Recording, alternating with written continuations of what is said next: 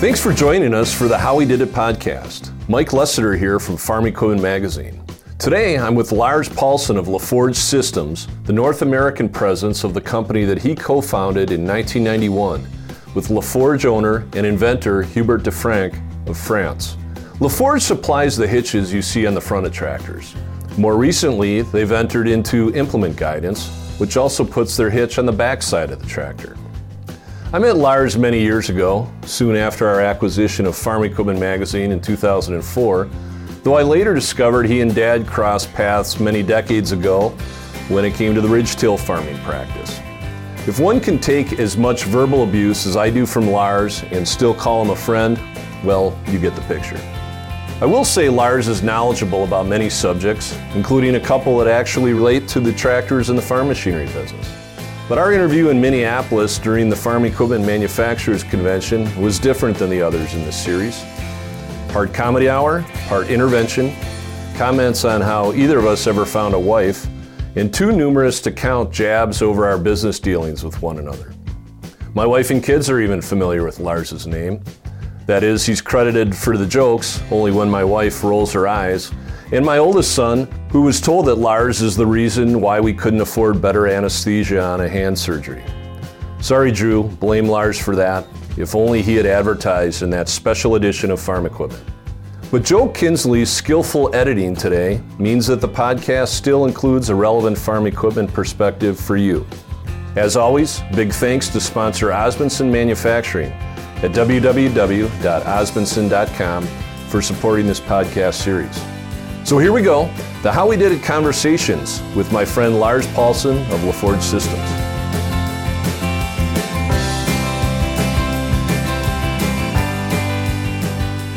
Yeah, we're not playing this one straight, are we, Lars? I hope not. I hope not. I probably You guys don't have a lot of history out on the company out on the web. no. No, not, not like some other ones that I've done where it's been easy Right, to. I mean, is that by design or? Maybe some, but uh, we're also not as visible as some of the other ones. Somewhat humbled that you include me in this group. Of, No. Uh, must be uh, you were in doing a Midwest run this week, weren't you? Or last probably week? last week. I was. I have to go home sometimes and do business Yeah. so I can pay my advertising budget. You got to work harder, Lars. Yeah. Gotta, yeah. I think we're pretty good. So you're actually shooting video. Yeah. someday, you know, the podcast is phase one. And so that's what we're, the, the near term thing is. But we're collecting videos this whole time is because I have a dream of making a, a documentary, a series of some sort on small business and farming, farm equipment. So we don't, we're collecting all the video right now so that we have it someday. So that's for when you retire. Well, I hope it's before that. Just before that. Yeah. Before I forget, my thanks to your uh, father for sending me the book. Yeah. Nice. Yeah, he's, Very we're proud of him. Yeah, Yeah, we're proud of him with that. it's special guy. Yeah, yeah, we got to find something else for him to do now, so he isn't uh, Yeah. in my office complaining about things all the time. that what it is? That's what it is. Yeah, you need a curmudgeon to come out and do any research in Concord, California for a bit. Not really. That's really. Good. I do want this one to be fun. Let's have some laughs. Let's. Well, I have anyway. We can interrupt each other. We can tell some stories. You can tell your dirty jokes, and the really bad ones I'll clean up. Okay, So I'll yeah. try to behave. First question, Lars, is and this one is about as easy as they come here. Tell us about what LaForge is, and when someone asks you, what do you do? Well, first of all, like I s- said when you brought this up, the guy who should sit here is Hubert Defrancq, who really founded LaForge as we know it today. At one time, there was a Mr. LaForge who started a company, a farmer, who got himself into sugar beet harvesting equipment in 1972. So that's the official founding of the company in Europe. That was Mr. Laf- It was Mr. LaForge, Okay. Maurice LaForge, uh, in 1984. It's really took over. That's when they started concentrating on the front hitch concept. And now, if you say, what do we consider ourselves? We say we are tractor implement interface specialists. So, anything, how you hook a piece of equipment up to a tractor. generally fully mounted. We don't deal much with pull type, but front hitches fit into that, and our guided hitch systems for the rear for implement guidance. Both have to do with how do the tractor and the implement interact with each other, and how do, how do you get them to behave the way you want as an operator. Mm. So that's what we do. Very, very niche. Very niche. Very niche, very niche, and that also uh, somehow affects how we market ourselves. Nobody will buy any of our stuff just for the heck of it, or for you have to have an implement and you have to have a tractor. We make neither one, so we kind of follow around trends in in farming. Where there is a need to combine front and rear implement, there is a need for front hitch. That's really driven by farming practices, and we can advertise till we are blue in the face. It's really hard to educate farmers from our point of view. We are not big enough, you know. The big guys, Deere and Case and Holland, they can do that to some extent. But for a company in our size, that's pretty hard. We should try out that blue in the face thing one of these days. Yeah, I'm, you know, I thought that was what you've been practicing for the last for the last 15 years. Uh, tell me about the history of the front hitch, the front hitch technology. So it's something that really started in Europe more than 50 years ago. I mean, when I was in college back in Europe, it existed. And the first guys who really got into it would be Fendt and Deutz in, in Germany. I'm sure Germans that are listening to this are going to complain about how I look at Germany, but there's a lot of farms that are in town, and they have a few cows in town, and then they have the fields several kilometers out, and they do green feeds. They go out and cut some green grass every day and drag it back to town to feed the cows. So they come up with this idea of putting a mower on the front of a tractor and a self-loading wagon on the back, and the guy can just go out and mow and load up the wagon and take it home in one pass. And those guys, they made a tractor, they made a wagon, they made a mower, so they could do a turnkey project, sell the whole thing. So uh, now I want to ask you about your path. Okay, I was not on the right from the beginning with LaForge, so Hubert really got into the front hitch business. And I ran into Hubert in 1988 at the SIMA show in Paris. And he was showing Because you couldn't, you didn't want to hang with the pack anymore, is the story. I.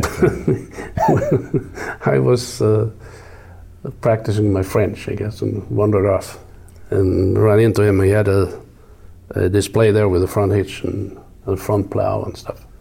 And so I started thinking, I was in the business importing stuff back then.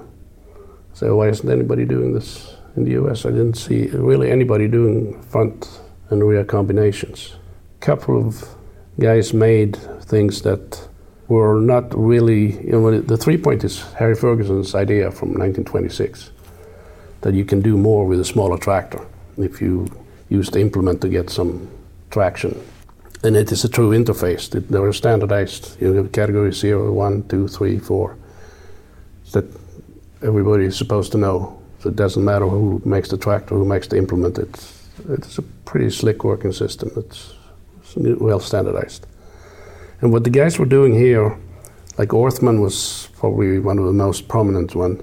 They they had their bean cutter for edible beans. They had it mounted on the front, on something that was a little bit like a three point. It had three links like a three point has, but it was not done to Harry Ferguson's idea for meeting standards. But it was three points, and if you welded together something else that had the same three points, you could use that for things. So that was probably the biggest niche that I saw where it was used, or you actually did something on the front. And then uh, out in California, you had bedders, where they bedded up for the vegetables that were front mounted.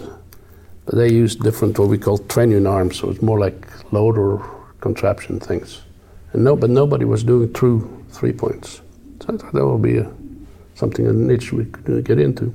Then started to talk to Hubert, and he says, well, he really wanted to expand into the U.S. market, and he had already contacts with John Deere, was in the process of becoming a allied supplier for John Deere. He had a, I think by then he already had, or was about to get uh, approval from John Deere for U.S. made tractors sold outside North America. But he wanted to get in. You know, because North America was was excluded from that agreement. So having a, an importer, so that's kind of how I viewed it from the beginning as an importer. So we had it in 1989 at the, what was then the California Farm Show in Tulare. It's the first time we showed. And I sold two right out of the show. Hmm. Yeah, this is, looks like promising. So then Hubert wanted to actually have a dedicated entity in North America. We came to an agreement, starting that up together. We went, uh, started up business first of uh, January 1991. I've been paying our bills ever since, even, even to Lessiter. Appreciate that, Lars. I'm gonna have to get that. We're gonna have to record my child's hand surgery on here. Why he didn't get anesthesia at some point in here. Yeah. So this happened really pretty fast. You you met him Yeah, in '88, yeah. and Yeah, I met him in 88, and by January 1st, 1991, we were up and running. what were you importing at that time? I had a little company that imported specialty equipment, uh, precision seeders for you know, seeding carrots and onions and broccoli and that kind of stuff. We did um, pneumatic fertilizer applicators for dry fertilizer. We actually, for a little while, did a tractor. The company isn't in business anymore. I don't think that has anything to do with what we did, but was a tractor basically set up as a like a row grader. So you had could have implement in, in front of the operator cabin. You could have it in front of the front axle, and you could have it on the rear. You had, had three. So it was little specialty stuff that we tried to avoid compete with the big guys. My biggest competitors were guys like Solex and Gearmorat, and all I was working with Gearmore. Yeah, that was kind of what we were doing. Thought hitches could fit in that started up and the case dealer in Salinas sold I think about 50 units in two or three years. Just fell over us. We said, oh. And what was happening is they were doing buried drip tape for drip irrigation, and they do you know pretty much continuous cultivation.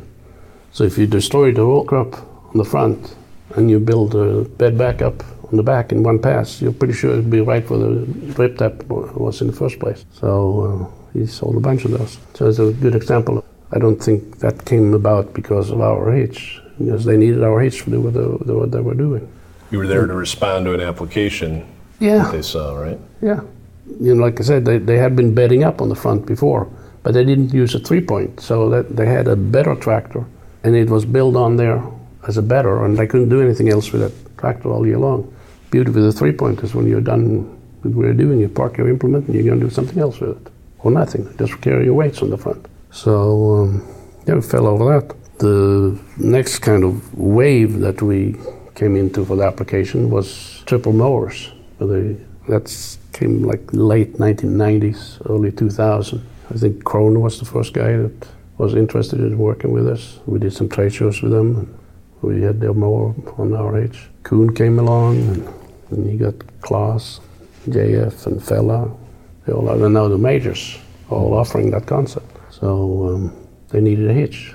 I want to back up to some history on you Mm-hmm. as well. Tell me about growing up in Sweden, what life was like on the farm and what you dreamt of doing back in the day. So I grew up on a puny little farm, less than 50 acres, probably 40 some. We had about 10 milking cows, kept all the bulls, and 10 or a dozen chicken, a couple of sows, a dog most of the time. We would grow two acres of sugar beets, maybe five acres of potatoes, because you would do processing potatoes for starch and for the Absolut Company. And then uh, sugar beets. We had a one row sugar beet harvester, I would say in 1960. We were probably the only one who had a mechanical harvester around. It was originally built for horses. My dad converted it so you could pull with anything. Harvesting sugar beets is really a miserable job. Pull them out of the ground, after you put them on a row, and then you have a woman come and knock them off and put them in a pile. And then you guy come with a truck, and then you have to load the truck by hand. That is a lot of work. So that's not what I wanted to do for the rest of my life. I like farming and I like tractors better than cows. So I got myself a degree in, uh, in ag mechanization. And what did you think you would do with that pursuit? My thinking was back then I was tired of growing potatoes and sugar beets and that kind of stuff. So I was looking at getting out, traveling the world, and maybe work for FAO or something, or grow bananas and coconuts, that kind of stuff. Tell us how you ended up in the United States. So I ended up in the United States as a sales support engineer for a planter manufacturer, a Swedish planter manufacturer, and the importer was Gearmore. So I was kind of assigned to Gearmore to help them get that going. And the planter was kind of interesting in that prior to that, I lived in France and I uh, was running a forest tree nursery together with a person who luckily knew something about trees because I didn't know anything about trees. but I uh, worked on this, this planter that was relatively flexible to make it seed things like spruce and pine and the small small tree seeds. So I was into, there were no nothing like that in the manual for how do you see this stuff. It was all for cabbage and broccoli and things. So I figured out how to make that thing work. I was living there in, in France and was had a good life. Southern France, I can recommend it. Visit and living. Good food, good wine, nice people, and um, that was kind of a, a, project. On I think it was a two-year project set up that uh, forestry nursery. So when that went out, some guys from Delaval Corporation in Sweden called me because I'm originally Swede. Said, hey, you got an engineering degree and you speak half a dozen languages because their main markets were UK, Ireland, Holland, Germany, and France. And I speak all those languages, so they say, hey, why don't you come over here and work for us? So I went to work for them outside Stockholm, sitting in the office and traveling from one daughter company to the other. I never saw any farmers or any cows really, just running around to meetings and writing reports and stuff. And that's not really my style. So a little ad for somebody looking for a sales support engineer to a planter that I already knew from behind. So that's how I got that job. And um, California sounded like a nice place to live. And Stockholm, we had snow up to the windows and scratching your windshield every morning and battery dead in the morning. California, you don't have that. So that's where I went. Were mm. you married at that point? I was married at that point. Okay. Still on my starter wife. Mm. you did well for yourself. I, I got to tell you that. you think so? Yes. Yeah. Yeah, I met her in college in Holland. So okay. We've been together for a long time. Yeah. Long, long time. So they say being married is like having cable TV with just one channel. yep. You're lucky to get that channel, Lars. I got to tell you. well. And, and, by the way, you got to give me some more dirty jokes. To tell my wife because she she's familiar with the Lars Lars collection. Oh, we'll talk about Hubert, and you, have introduced me mm-hmm. to him before. We had dinner in uh, Jacksonville a few oh, yeah. few years yeah. ago, if you remember. Yeah. Tell me about his story and how he got into LaForge and, yeah. and some of how he got to where he is. He's, today. he's a more interesting individual than I am. Very similar background from a small farm in northern part of France, and uh, he came up with this idea that you could have a plow on the front of a tractor. As a teenager, he did prototypes by backing up with his dad's tractor, and he tells me he backed up for hours and hours and hours before I figured out how to do that. Because if you're going to have a mobile plow front or rear, you probably don't figure out a way to do it not in furrow. And pretty much everybody in Europe plows in furrow. So you put one set of wheels in the old furrow. And if you have a front and a rear plow, then you put the gauge wheel of the front plow in the old furrow. And you drive the tractor in the furrow that the last moldboard is making on the front. So it becomes an in furrow plowing setup, except the front plow is actually kind of on land. So you do flip plows, reversible plows. So when you turn around, the front plow has to, from being here, not only has to flip over, it has to be there when you go the other way. So it takes a little mechanism to make that happen and happening it without uh, getting screwed up every time. So he got a patent from that on that. I think he was 16 years old when he got a patent on that front plow. That's kind of part of his folder of patents that he has mm-hmm. gained over the years. He has quite a few patents. So then he, he peddled that patent to some plow manufacturers in Europe. And I think there's probably three or four left that still make front mount plows. But For a while, he was every time there's a plow, there was a little check going to mm-hmm. yours. So he came up with this invention and sold the manufacturing and distribution rights to another. Yeah, for the, the plow he did. Yes, he did. But that made him interested in front mounting of stuff in general. By some kind of coincidence, he ended up doing a project during his study time at the factory, at the LaForge factory.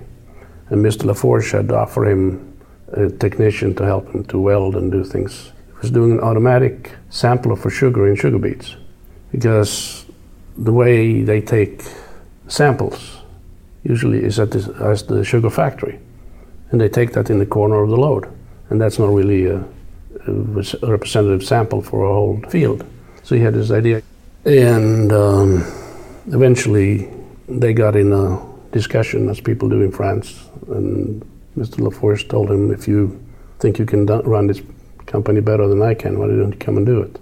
And uh, he started working there and eventually became the owner. So, and then the way the sugar beet equipment worked, that he mounted the defoliator for the sugar beet on the front of a tractor and had a, had a digger on the back. So you needed a, some kind of a three-point hitch on the front.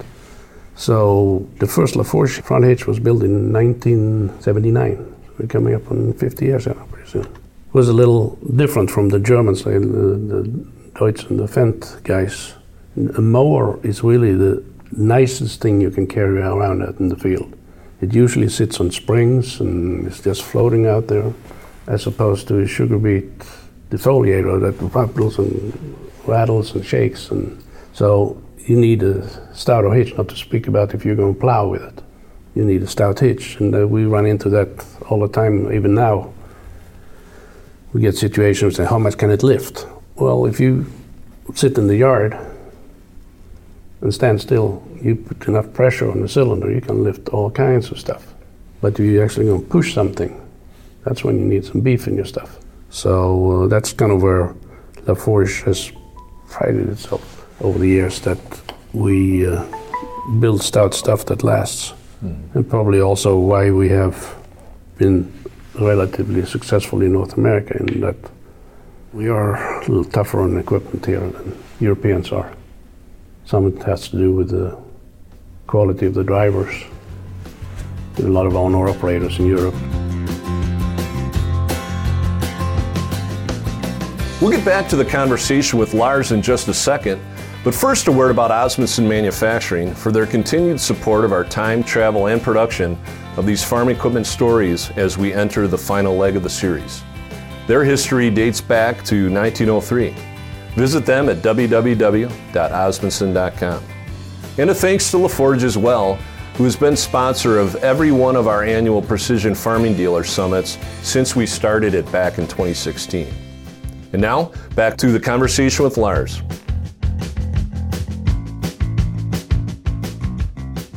What year did Hubert buy LaForge? I, I would say it's 84. You have three facilities in the United States, correct? Yeah. So we started out in California because that basically because that's where I was at at the time with my uh, import business that I had before. So it really started out as a LaForge Systems Inc., which is the North American company. It started out as a one-man operation, me unloading trucks and Join us for the loading Annual Farming. loading trucks and demonstrating and driving around and doing stuff. Then I Check out more I information. got my family involved in it. Kids starting getting a little older, so I have two certified forklift drivers that put that on their college uh, applications. And um, business started in the 90s to become more spread out. In the very beginning, we were just on the west coast. Especially snow removal made that happen. It makes sense to have a snowblower on the front. It's supposed to back up. A lot of people get tired of backing up with snowblowers. And we, we also got into business on the East Coast, especially crops in New England and the Southeast.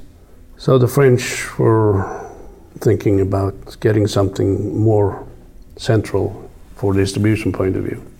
And we didn't want to start building a factory from scratch. We're looking to buy a company somewhere in the, somewhere in the Midwest that were already up and running and doing bending and welding like we do and machining. We didn't really want to get into equipment manufacturing because it makes you a competitor of whoever. I mean, that's why one reason why we didn't go with importer distributors.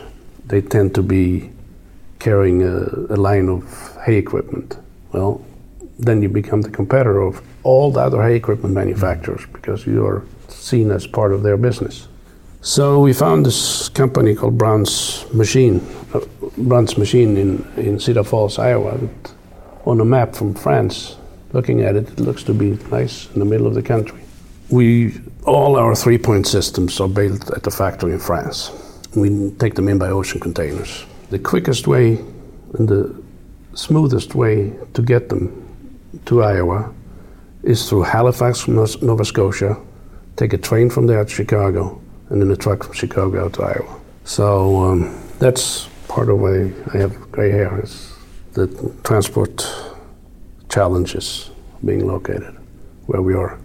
But you know, it's it's nice to have a facility in North America with a factory backup.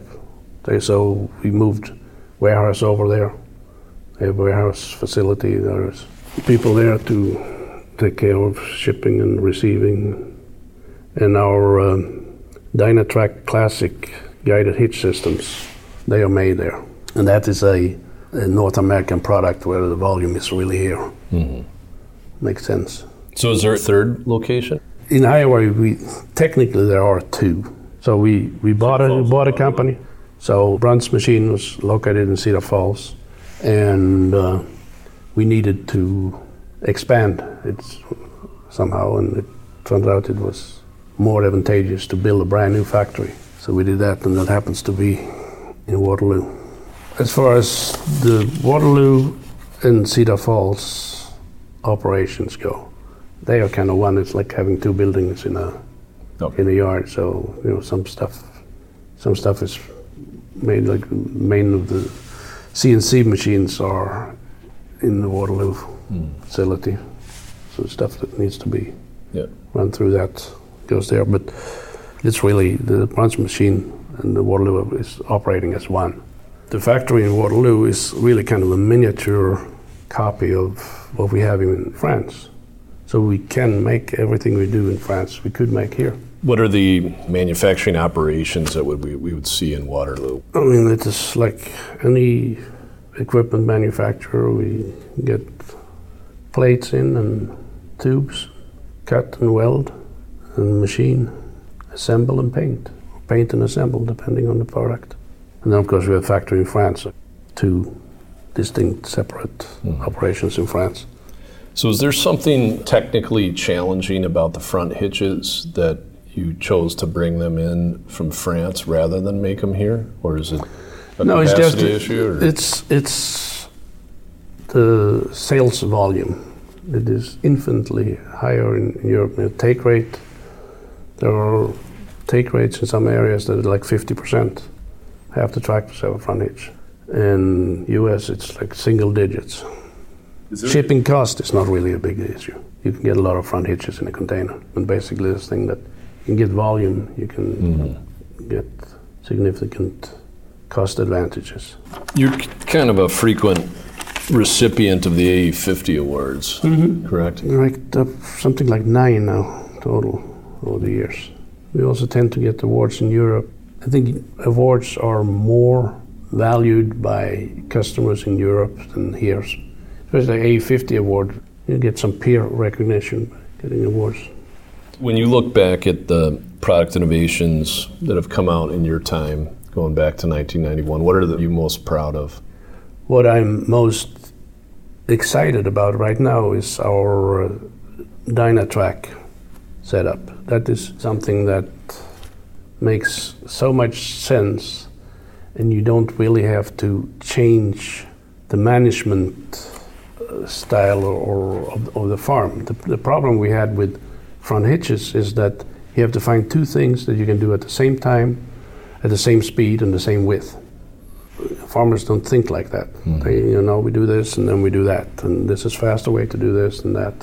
But the precision positioning of seed and, and nutrients in depth and distance between in all directions.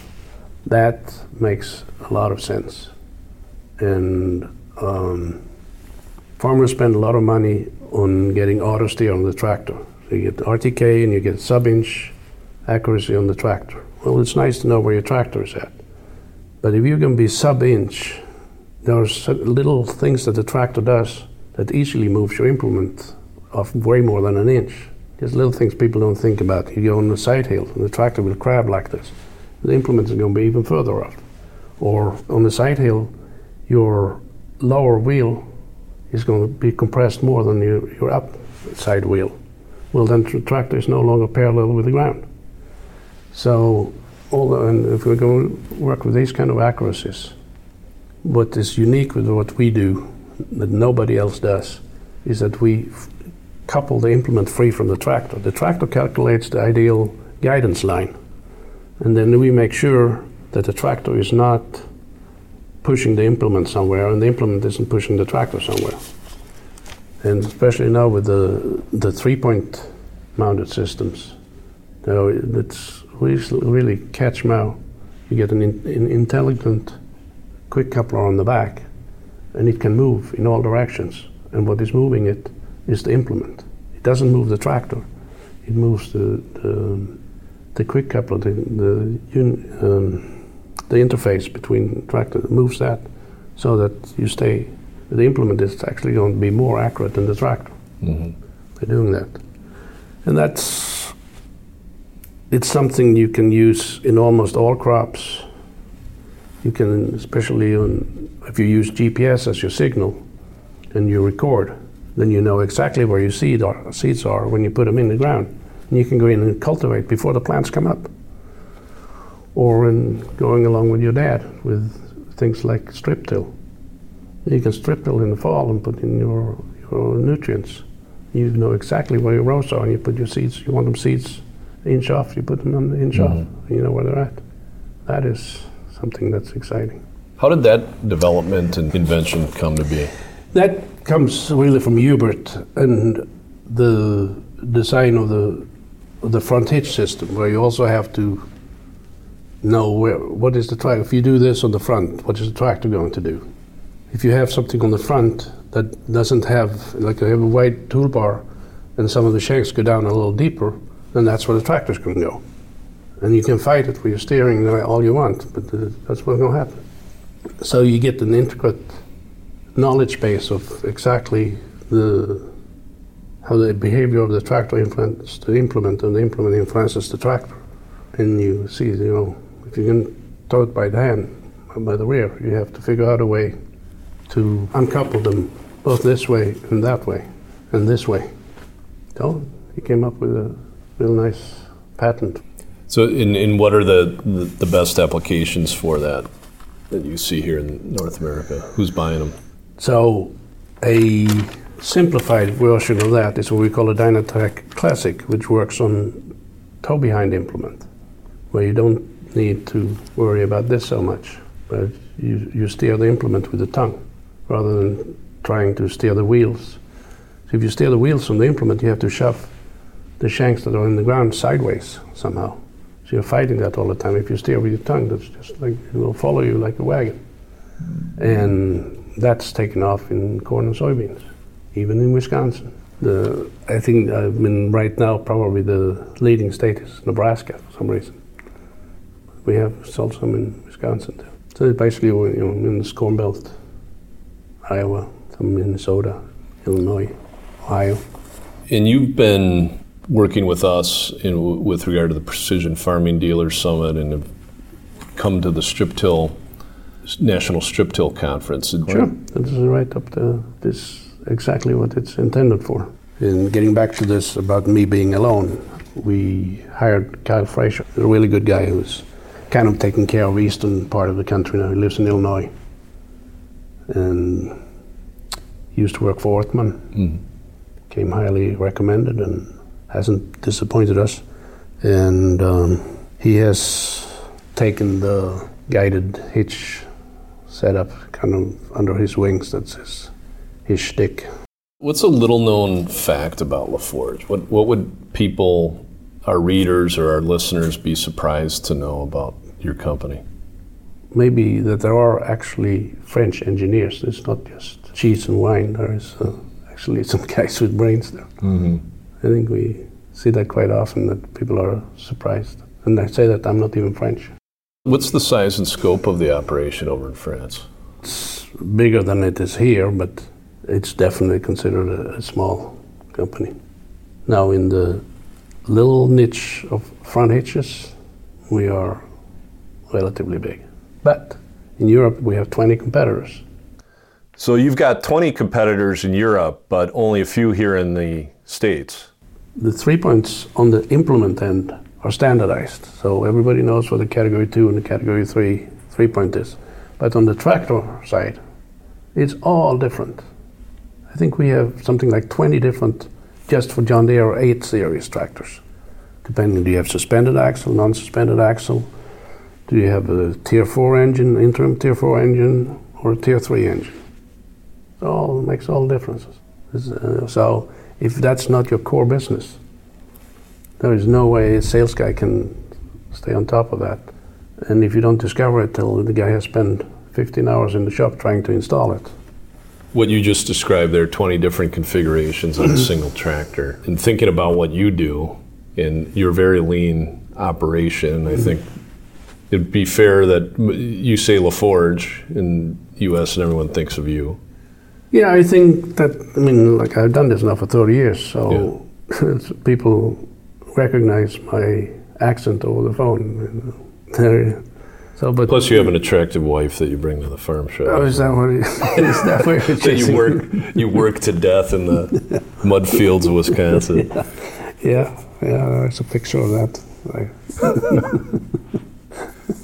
Yes, there is. But how did you handle that with bringing bringing a new product into the states, having multiple configurations? You have thousand different dealers. Yeah. So yeah, we have right now. I think we have 1,100 open accounts with Wow. the yeah. So we are an ally supplier for John Deere, but I mean we do the other major guys also, mm-hmm. but we don't do Chinese tractors and compact tractors and that kind of stuff. But it is one reason why we don't use importers, for instance, ins- imported distributors, because it's extremely challenging to keep the right stuff in inventory, and you have to. The, the factory has a month lead time, and then there is a lead time of a month just to ship an ocean container across. So you have to sit that far ahead in your forecasting, and getting the right stuff in inventory is very challenging, and you hate paying air freight for these things that are two, three thousand pound piece. So there is no reason to have importers because having one big inventory or one inventory is challenging enough. So we decided to do it from one.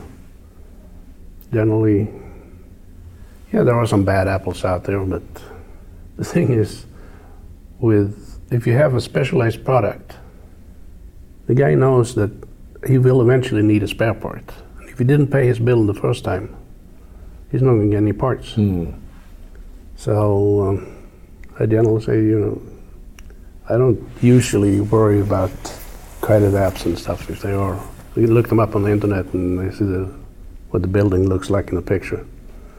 Then I say, you know, if you don't pay your bills, I come and visit you. And I have yeah, extremely few Hmm. non-payers over the years. I think I've lost like 2,500 bucks in total in 30 years. Oh yeah, doing well. yeah, that that that side I'm proud of. Let's take you, you take a dealer call. How many configurations can you personally walk a dealer through? Well, so dealer calls and he wants a hitch. What she's used to is the rear hitch. All they worry about on the back is how much can it lift, because there has to be some really strange thing if you're going to drive away with the tractor and the hitch is still stuck on the implement back there. That's not going to happen. But lifting, that's a challenge. On the front, you know, that's not the, deal. The meanest thing you can put on the front is, is a dozer blade. It has no give in it. Guys push silage. Yeah, I guess uh, typical Wisconsin guy. Yeah, I'm just going to push some silage. You can do light hitch. Oh, and the dozer blade only weighs, you know, 1,500 pounds. Said, I don't make anything that lifts less than 6,600. So the lifting is not the thing. The thing is you push silage, and then you back down, and you happen to catch the corner of the blade out in the concrete wall. Hmm.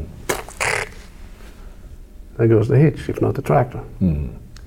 And that's kind of stuff. So when the dealer calls, first thing, what is he going to do with it?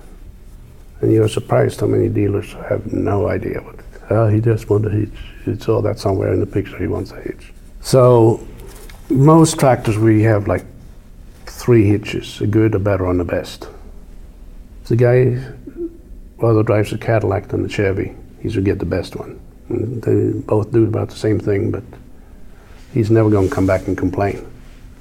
And we probably end up about at least 50% doing the middle one, especially on the on the mowing side.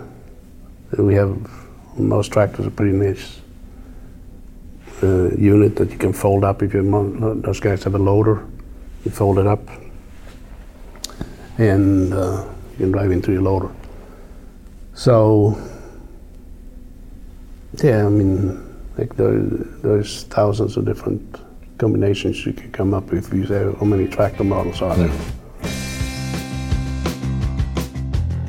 I'm Jack Zemlicka of Precision Farming Dealer Magazine. If you want to be more successful in precision ag sales, service, and support, join us for the annual Precision Farming Dealer Summit, co located with the National No Tillage Conference. Check out more information at precisionsummit.com. Most of our listeners or readers here are going to be North American. You have a global perspective that you, you bring to this, of course. What do you think the ag market in Europe and the ag market in United States doesn't doesn't know or recognize about the other? You know, there, there is a misconception on both sides for how subsidies work. And I am not a specialist in, on either one, the European or the American, to understand exactly how it works.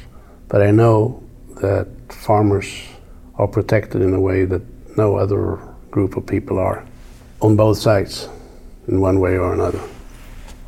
And uh, I think it's exaggerated somewhat how much subsidies American farmers think that Europeans get, and vice versa, actually. But there, I mean, there are, are some things like trade barriers that come up all the time. For a while, there was a serious discussion about in Europe they had this CE marking of equipment that uh, approved, and you were it's company you, you self audit your that put that sticker on there, and you are not going to be able to sell your equipment if your bolts and nuts were not metric. I think they kind of stepped away from that, but those are little things. But Europeans do not like American meat that is hormone treated. They do not allow that. That is a issue of some discussion. Roundup is another one that comes around. What would be one of the things that something that you have to remind Hubert on on the things that he may be wanting to do or is frustrated about here in the United States, and you have to say, "Hold on a second, Hubert. This is this is the North American market. This is what you need to understand." What would some of those things be? One that sticks out is how much we spend on advertising. You mean so so little that you spend on advertising? is that what you said?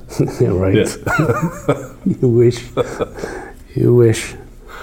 Well, I mean, I mean, Hubert, he comes here almost only five, six times a year to watch the Iowa operations. He goes to Iowa all the time. And so I don't really have to remind him of that much. But something that is different in general here, especially on the West Coast, how much, many hours we spend on equipment a year. That is way different from mm. what they do in Europe. If you take the, in the Midwest, you have the width of the equipment. That is way different from what they do in Europe, which was an argument for us on the front three point thing. Okay, there's only three ways you can be more efficient with a tractor. You can go faster, you can go wider, or you can try to do more than one thing at the same time. And you can only go so fast. And life expectancy of a shank in the ground goes down by 50% for every mile an hour that you increase your speed. Plus, your accuracy tends to suffer from that. Mm-hmm. And you can, even here, you can only be so wide. Eventually, your stuff gets so heavy, you can fold it up. And the folding cap gets so heavy, it gets out of sight mm-hmm. and expensive. So, the combining passes we thought would be a right idea, but still, after 30 years, hasn't really taken off. There's special things they do with the front hitches that are not really the cutting down on passes. One sector that I forgot that's come up after we talked about the triple mowers that is really coming strong now, on both on on front hitches and on the rear guided hitch, is the organic growers. They run uh, the rolling crop crimpers. Mm-hmm. Well, it's typically something you should do before you drive over the stuff because the, the crimper is not going to work in your tracks. Mm-hmm. So they need a front hitch. And they do a lot of passes through the field. They use GPS for their planting. They can come back and cultivate and they can spray without crop damage. That's really a, a sector that's coming strong for mm-hmm. us. And you might not always agree to the philosophy of organic in principle, but growers can make money doing that. Mm-hmm. Why not? and they pay their bills. Why not work with them? We're doing a doing a study of some opportunity in cover crop mm-hmm. right now, and I imagine that crimping that cover crop yeah. would probably be an application that you yeah. see some promise in. Mm-hmm. It's it's slow here for you after 30 years. You know, looking back 30 years ago, but what, what do you think the next 10, 20 years looks like for application of LaForge? I mean, there is steady growth in what we are doing. You know, there's some talk about these guys that do other vehicles than tractors. And when they go uh, autonomous vehicles, you know, the Canadians come up with that deal that they have. I still think the tractor is going to survive for another 20, 30 years. Um, it is, it's still a versatile vehicle that does a lot of different things It can stand still and power stuff. It can now run fairly fast for transports. And it's adaptive to pretty much anything. And it's been become a comfortable working space for the operator. Um, so different ways of attaching stuff mm. to it. It's going to be a need for it going forward. Challenge know, remain for us is as a specialist in what we're doing to stand apart from the majors so that there is still a reason to for us to exist. That's a nice segue into a, a question that I'm asking for this project, this series. Is there a right or wrong answer? Well, I'll tell you. I'll let you go, and then I'll tell you it's wrong afterwards. that um, it, this whole series is about innovative specialty mm-hmm. manufacturers like yourself and all the other ones that we've we've done. Um, tell me what, what life is like for the American farmer if we don't have this strong specialty supplier to the ag market. What, what would it be like? You know, the, remove it for a moment? Well, I mean, pretty much all significant innovations that you can think of have come from small companies and later been adapt, adopted by the bigger guys. So if we disappeared, innovations would would stop. Do you think the farmer stops to think about that? Well, I mean, a lot of our small companies started out as farmers. So, in one way or another. So, farmers don't stop thinking. They come up with solutions for issues that they encounter. And if it is a good enough solution, they can make a company out of it. And uh, I don't think that would, would ever stop. I mean, I, I think we are an essential part of the whole picture. And we all fit our little niches where we're at. And we try to stay alive best as we can with honesty and integrity and a smile on our face. Your smile usually comes only after I've endured a beating.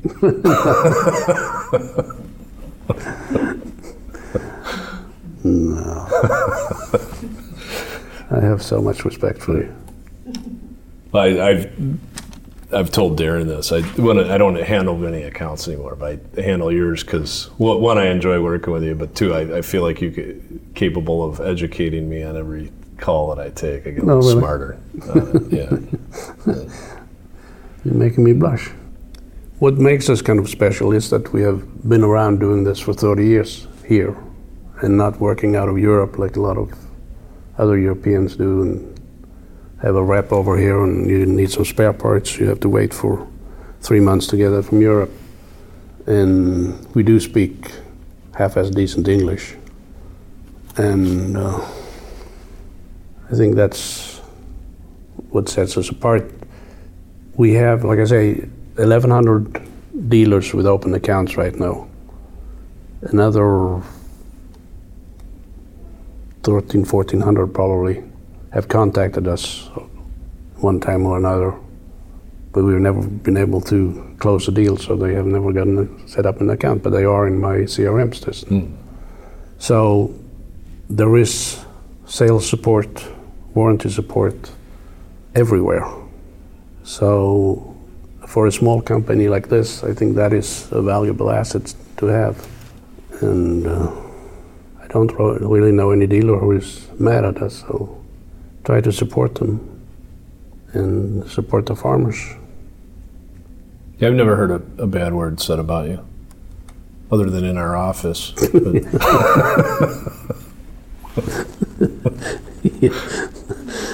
But Yeah, most of that was from Darren. yeah, I'm sure. Yeah. Yeah, w- one thing I just thought of though, as you were saying that, um, a a lot of the large dairies, I live in Indiana, a lot of the large dairies, the ownership is Europe, you know, Yeah, Dutch and other places. Do, do, do you find that to be, is that beneficial to you having? yeah, it is. I mean, I speak Dutch, so I, I get some business coming my way. So, and, I mean, it helps in that You negotiate like a Dutchman. Yeah, you know, it's I- not really negotiation when he gets whatever he wants. But I think I, I got what I was looking for Yeah. today.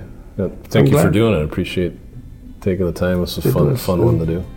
entirely my pleasure. Telling stories to Mike.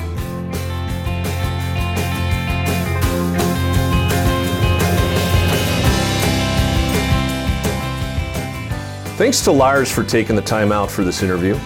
And another word of thanks to Osmundson Manufacturing for supporting our time, travel, and production as we wrap up phase one of this interview project. You'll find them at www.osmundson.com. And a special thanks to Darren Foster for the on the road recording work, and once again to Joe Kinsley here at Lessiter Media for his exceptional editing, particularly on a recording like this that originally had as much personal jabbing as it did legitimate farm equipment talk. So, till next time, I'm Mike Lessiter of Farm Equipment, Precision Farming Dealer, and Strip Till Farmer, signing out on How We Did It Conversations with Ag Equipment's Entrepreneurs.